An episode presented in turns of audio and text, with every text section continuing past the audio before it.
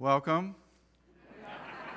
Thank you. I'll be here all day. Um, hey, it's great to have you today. Thanks for being here, uh, especially if this is your first time. We're uh, glad that you have chosen to check us out, and we hope that you'll check us out for a few more weeks before you decide to stick around or head somewhere else. Um, but one thing I, I do want to say before I get started, we had an uh, amazing baptism moment at the end of the first service. You missed it if you weren't here.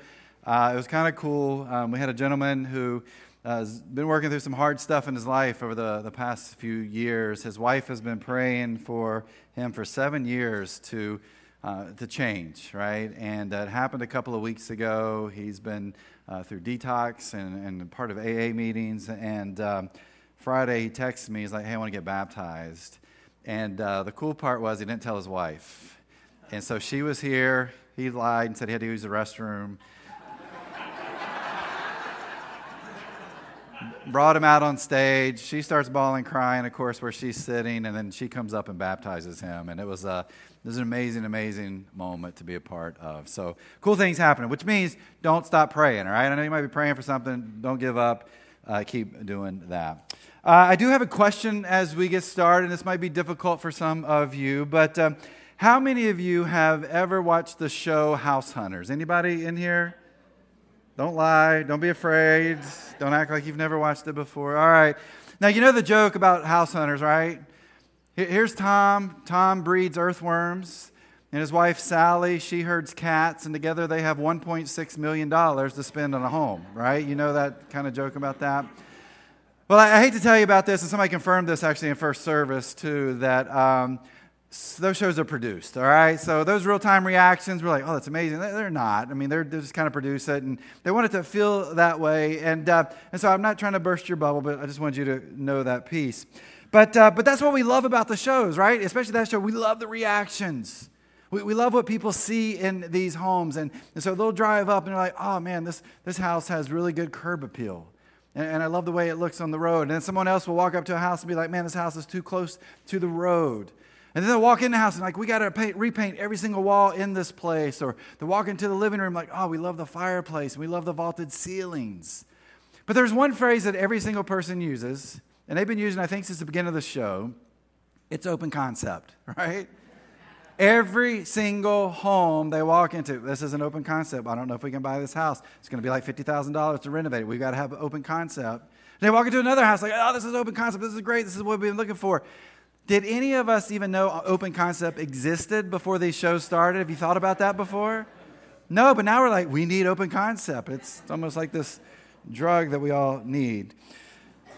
In the midst of that backyard is amazing. Think about the parties we can throw there. I mean, yeah, sure, they're looking for this house, they're looking for a structure, but if you really listen, what's most important to them are those relationships that are going to be molded and made in that particular home.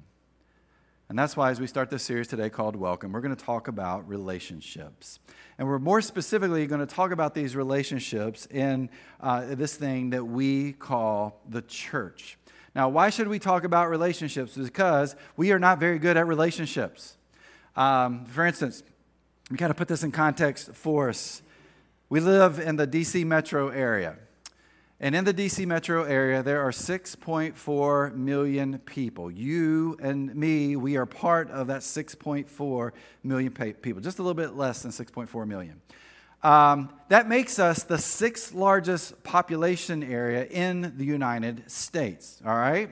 Lots of people, we're really close to each other all over the place. But a little bit earlier this year, I also shared with you that even though we are highly populated, we are highly lonely here too. Uh, some research that came out a couple of years ago looking at the loneliest cities in the United States, Washington, D.C. was number one. And some of us, I know we got a couple of people who live in D.C., but those of us that don't, we kind of look at that like, oh, that makes sense, right? Transit, people moving in and out all the time. I get that. That's not us. Number three is Alexandria, Virginia which is like, oh, that's a little bit closer to home, or may I live there? And then you may be thinking, well, I live in Springfield or Burke or these other places. I don't have to worry about that. Richmond, Virginia is number four.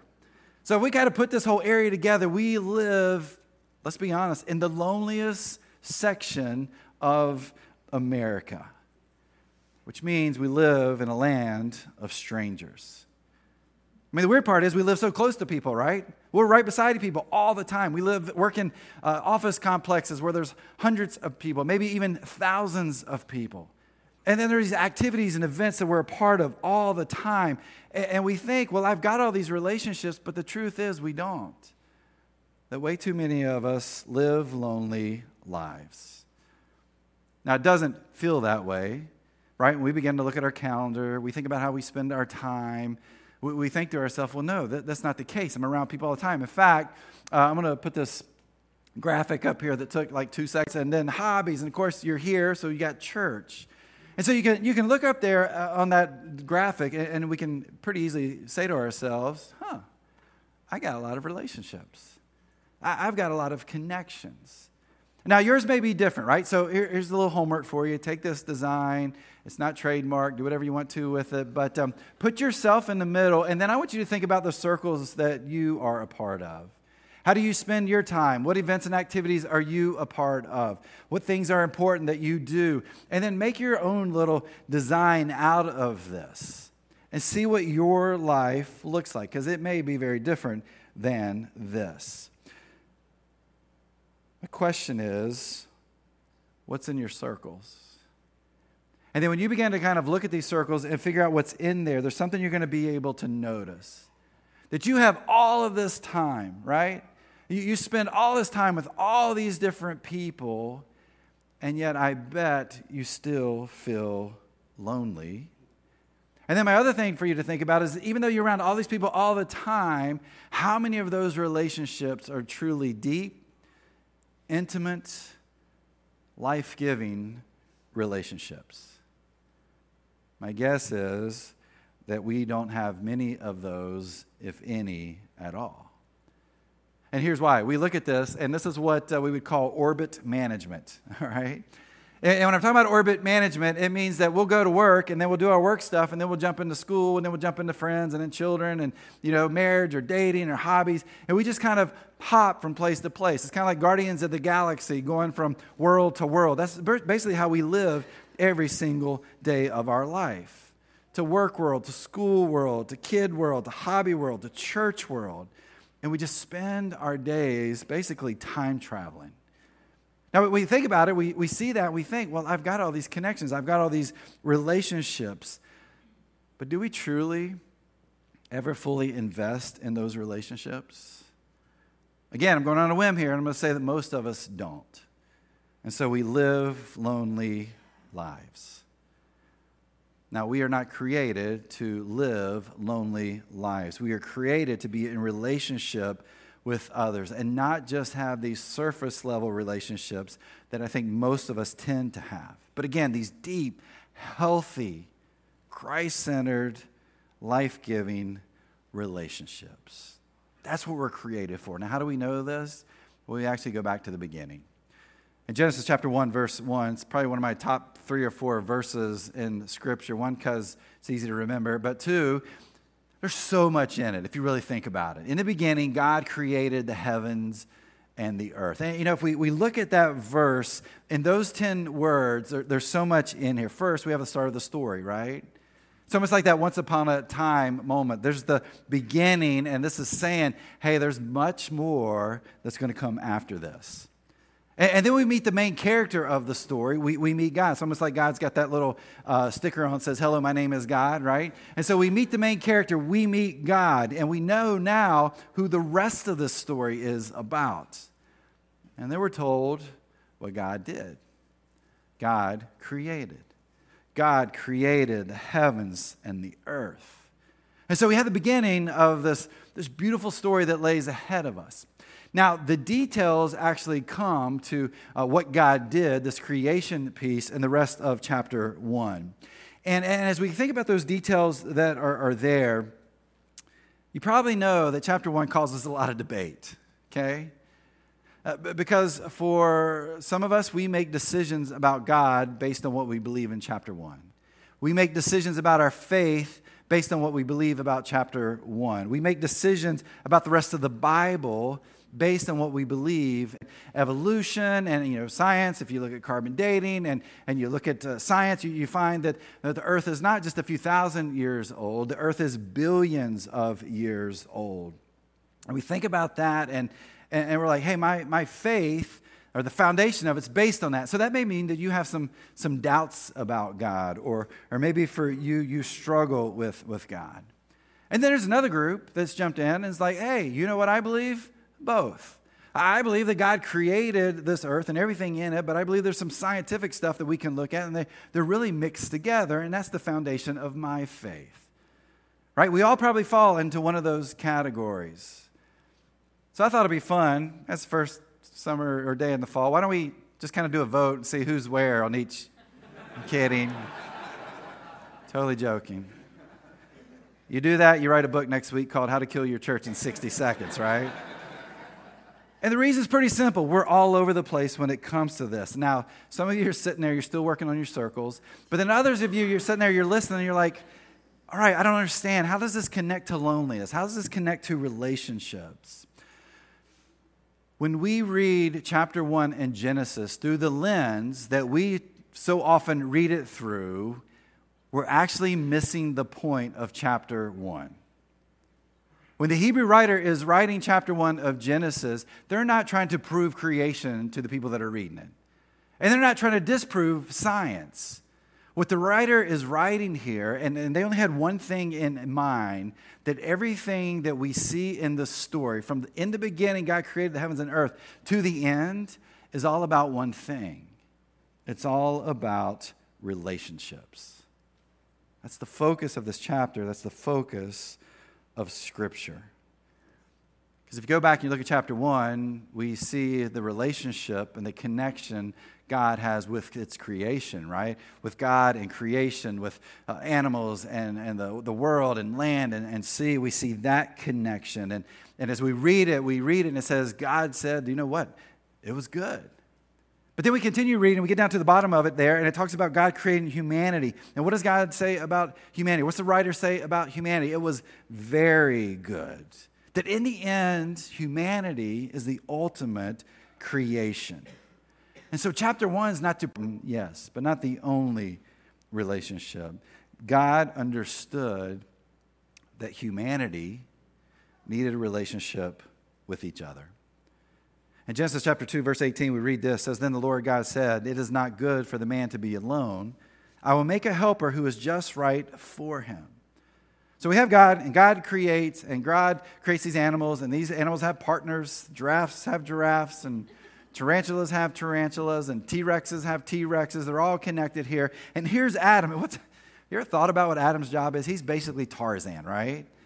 So what he does, and if we were to go back and we were put those little circles up, you know, it wouldn't look quite like ours, but he like, hey, you know, tending to the garden, take care of the flowers, you know, making sure the giraffes don't fight with the, the zebras or whatever it may be. I mean, he's got his own circles. He's got his own orbit management that's happening for him.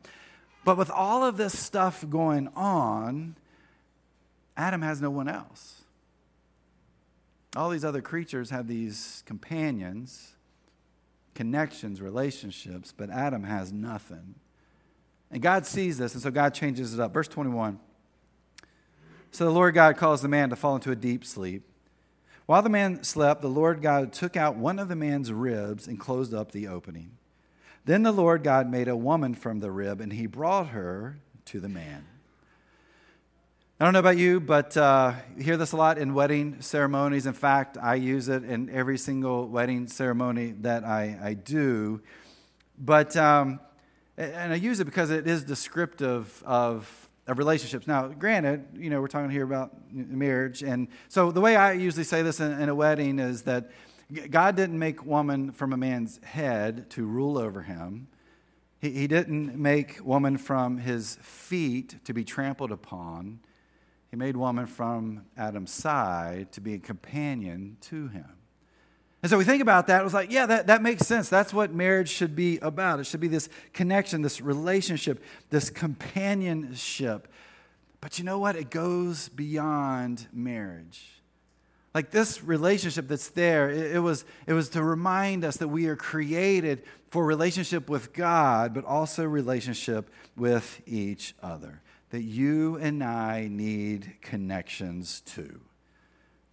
God realized that humanity could not live life isolated. To live, when it comes to these relationships, is different than what God intended. Again, if we kind of think about where we live in the context of this area, sociologists would say that we live in crowded loneliness, which means we have so many people around us and we're around them all the time, and yet we still live lonely lives. It's almost like there's this false sense of community that we have with other people that we're exposed to people on a consistent daily basis, and yet we have no deep connection with them. Which leads us back to the purpose of this series. As a church that is doing ministry and living out the mission of Jesus in this context here, as a church where we see 20 to 25% of uh, church turnover, every single summer. Now, thankfully, we have more people who show up, but, um, but that's usually about our average here at the journey. We realize this is a really hard place to build relationships. But we go back to orbit management again, and you can look at your circles, and you're like, but look, Look at all these people I'm connected to. Look at all these relationships that I have. But just because we're around people all the time, just because we work with people all the time, just because we're part of events and activities with people consistently in our life, it doesn't mean that we have deep, strong, healthy, life giving relationships. And the one place that we should be able to experience that as this place we call the church. Can I be honest with you? The church struggles with this too. Lyle Schaller, as a sociologist and a church consultant, he said this. He said, The biggest challenge for the church at the opening of the 21st century is to develop a solution to the discontinuity and fragmentation of the American lifestyle. You know what he's talking about? He's talking about those circles that we talked about a little bit earlier. Here he is. He's like, hey, this is the way we function here, right? We've got all these circles and we think we have all these connections and these re- relationships. And oh, by the way, that has permeated the church world too. And so we've got to fight against that. And here we are, a quarter of a century later, into this to be that kind of church. We want to be a place where we are building deep, strong, healthy, Christ centered, life giving relationships with uh, each other. In, fact, we, we want to do what we find in the New Testament quite frequently. We want to live out the, the one another's. Uh, a couple years ago in our groups uh, at that time, we actually spent a whole uh, semester talking about these one another's. And uh, the reason is, is because they're really prevalent in the New Testament. We find them 100 times in 94 verses in the New Testament. It's actually just one Greek word, but we've split it into one another. But what are these one another's about? They're about relationships. And then if you begin to look at those 100 one another's we have there, 47 of them are direct instructions that are given to followers of Jesus. I'll put a few of these up here on the screen. You may be familiar with these. Forgive one another, accept one another, care for one another, encourage one another, love one another, serve one another, carry burdens of one another, pray for one another. Like if we go back and we look at each one of these in the context of what they're written, it doesn't say this. It doesn't say, you know what? If you feel like caring for someone, that would be great, but you don't really have to do that.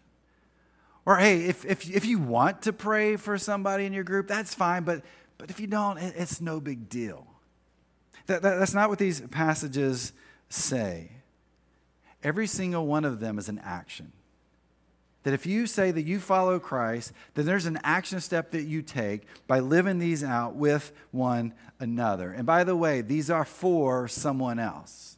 Okay? Now, if these relationships are where they need to be, you're experiencing that too. But the beginning part is us living this out for other people. We are putting our faith into action. And we're putting into action with the relationships we have with other people.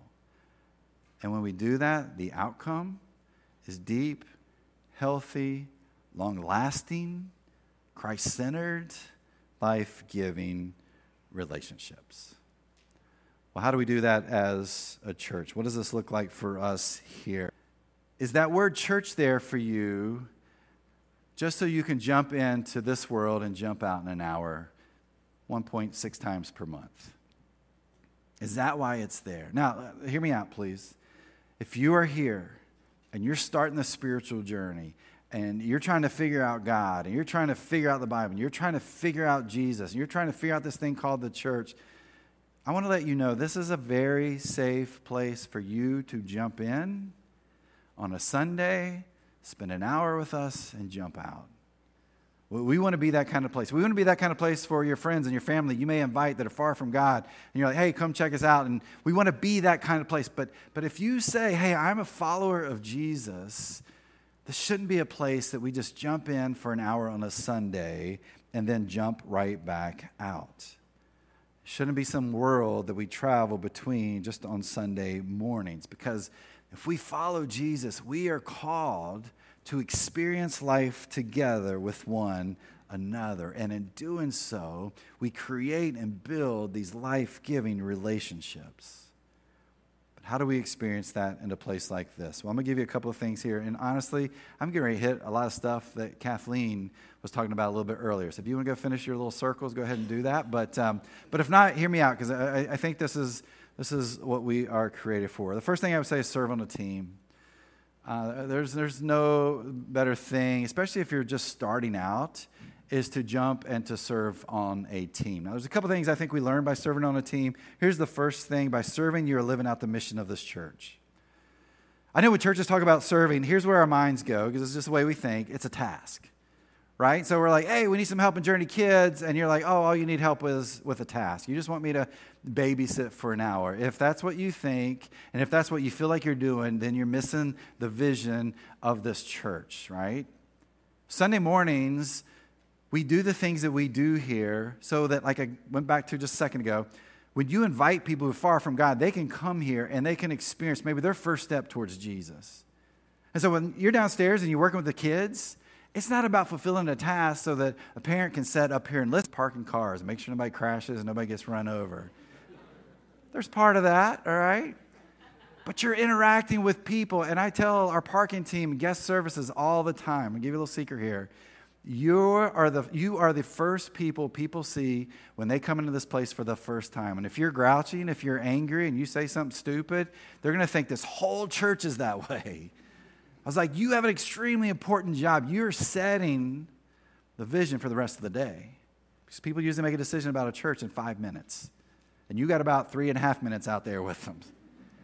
Like what we do is important on Sundays. And so we invite you to serve, not because we want you to fulfill tasks. We want you to understand that you're living out the mission of this church. But here's the other reason is that you will build relationships with other people. Here at the Journey, we've worked really hard to um, build this coaching model. And I'm going to admit to you, it's not perfect. And uh, some ministries do it really, really well, and some are still trying to figure it out a little bit. But in this coaching model, we have staff, and staff oversees this group of coaches. And that means the staff is investing in these coaches. These coaches are volunteers, right? They're not pay- paid. And they spend time with them, and they get to know them, and they pray for them, and, and they interact with them. And when they're sick, they help them out. And then the coach's job are then to invest in the volunteers. And so, when, if you're volunteering, you're not a coach, and you're sick, something's going on in your life, they're praying for you, they're helping you out. And, and we have found that there's so much fruition in that kind of model. And so, when you serve, you have the opportunity to begin to build those relationships. And so, for you, maybe that is your first step here at the journey that you jump in to serve. Now, how do you do that? Again, like Kathleen said, our church app, open it up uh, that first page, that home page, you'll see serve, click on it, and you'll find opportunities where you can jump in to serve. Again, not to fulfill a task, but to live out this mission here and to learn to build relationships with others. But then here's what I would say, and I think this is even more important for building those long term life giving relationships join a group. I started here uh, seven years ago, I think this week, if I'm not mistaken, and I came on as the associate pastor, and um, my main role was overseeing life groups. And uh, at the time, probably wasn't the best at overseeing life groups, right? And part of that was, you know, showing up in a new church and trying to understand a new culture and trying to understand the life group culture that was here and, and getting to know the leaders. And so spent, uh, uh, tried to spend as much time as I could doing that. Well, about nine months later, uh, lead guy leaves and then I take over the lead guy role. It's like, hey, just figure out life groups for yourself, okay? And, uh, and we know why we want you to be a part of those groups. And so we invite you to join in and to be a part of the groups that we have here. Now, this whole deal of neighborhood groups, uh, maybe you've experienced that at another church. I haven't. Um, this is something we started two years ago, and it's something I've wanted to do at every church I've been a part of, but just it hasn't worked out. But a couple of years ago, we said, hey, those circles, we want to see people's circles kind of intertwine.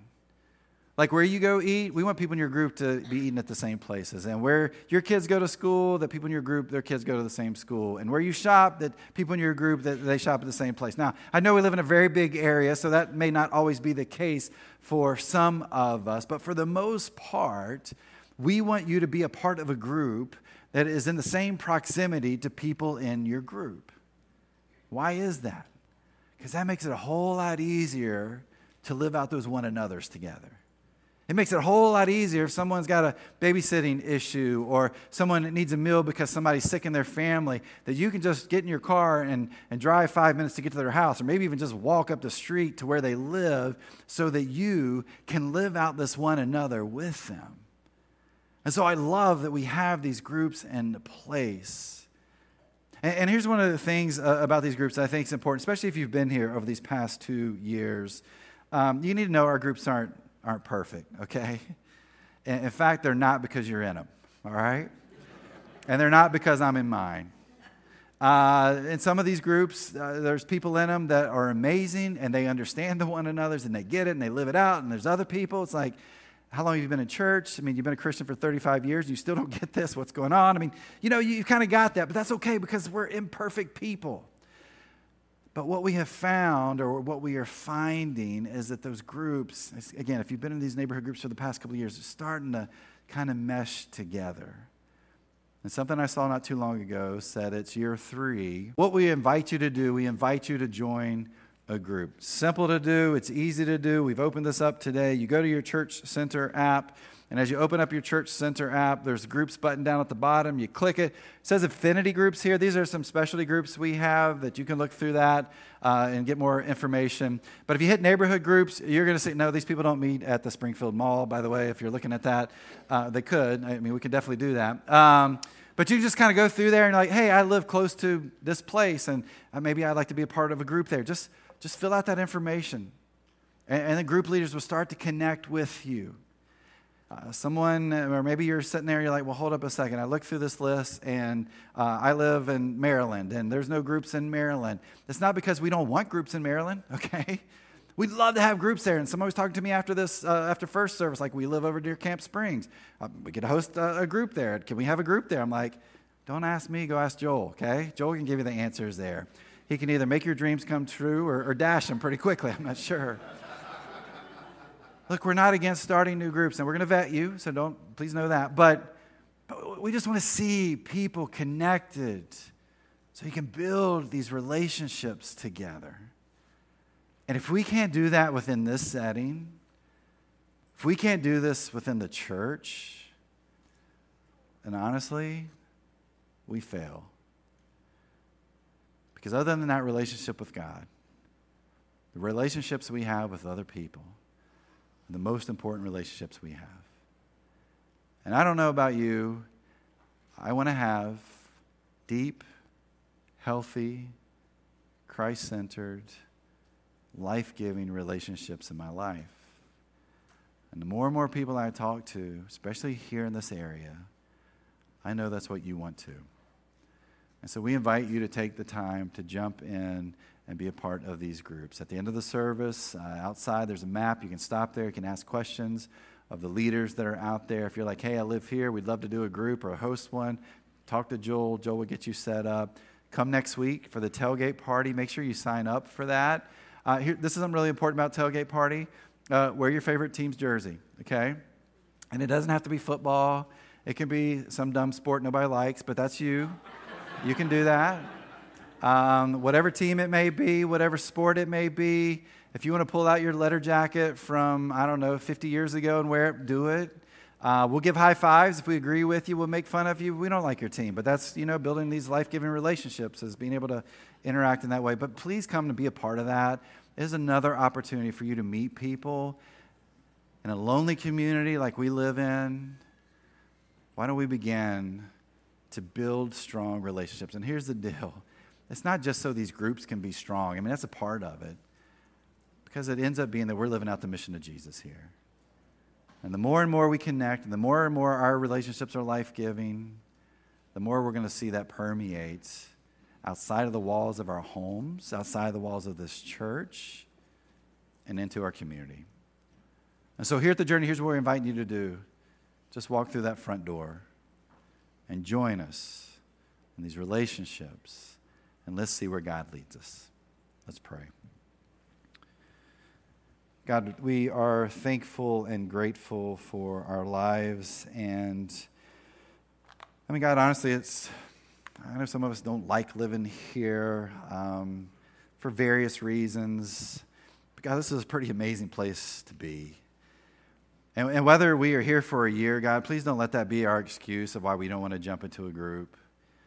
Maybe this is the year that we find lifelong friendships Maybe this is the year that our lives are changed because we take that, that chance. But God, that's not the kind of church we want to be. We want to be a place where we are growing in relationship with you through Jesus and with others. God, grow this community, lead it and direct it. And may in it all, we fully give ourselves to you. In Jesus' name, amen.